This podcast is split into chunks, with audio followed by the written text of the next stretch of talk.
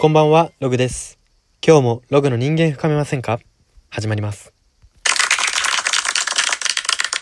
はい、ということで今日なんですけれども、今日は最近私が注目している、最近人気が上昇してきている YouTuber の、その人気が上昇してきている理由の分析についてお話ししていきたいと思います。その YouTuber というのは、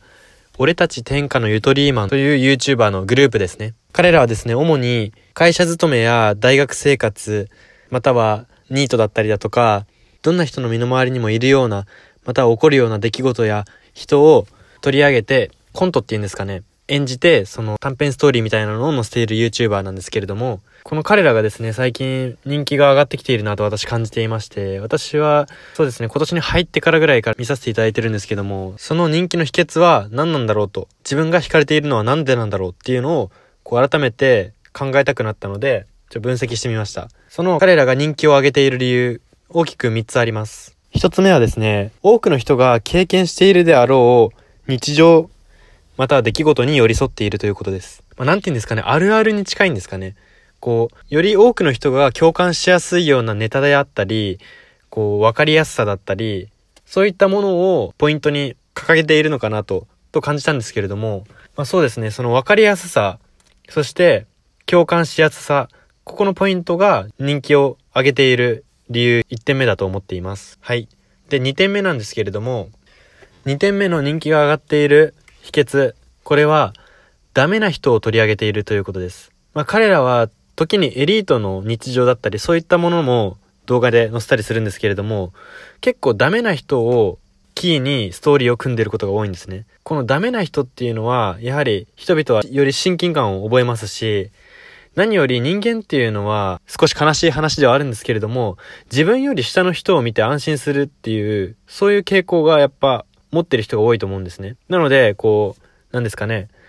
例えばお笑いで、ひどいドッキリに騙されてる人を見て笑うとか、そういうのも、こう心理的には、その見下すというか、自分はこの人よりはマシだなというか、威厳は保ててるな、みたいな、そういう心理を、こう掴んできている、掴むのが狙いなので、ああいうのも。そういう意味では、ダメな人をキーに置いてるっていうのは、そういった、なんかドッキリ番組とかにも似ているような、見ている人を安心させる、自分の尊厳を保たせるというか、そういった効果があるんだなと感じています。はい、これが2点目です。で、最後3点目なんですが、3点目はこれ、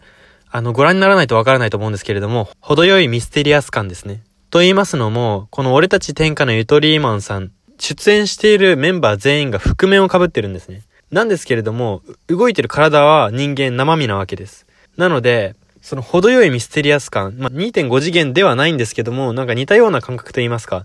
この世に存在しているけど、キャラとしては存在はしていないというような、この難しいミステリアス感っていうのが、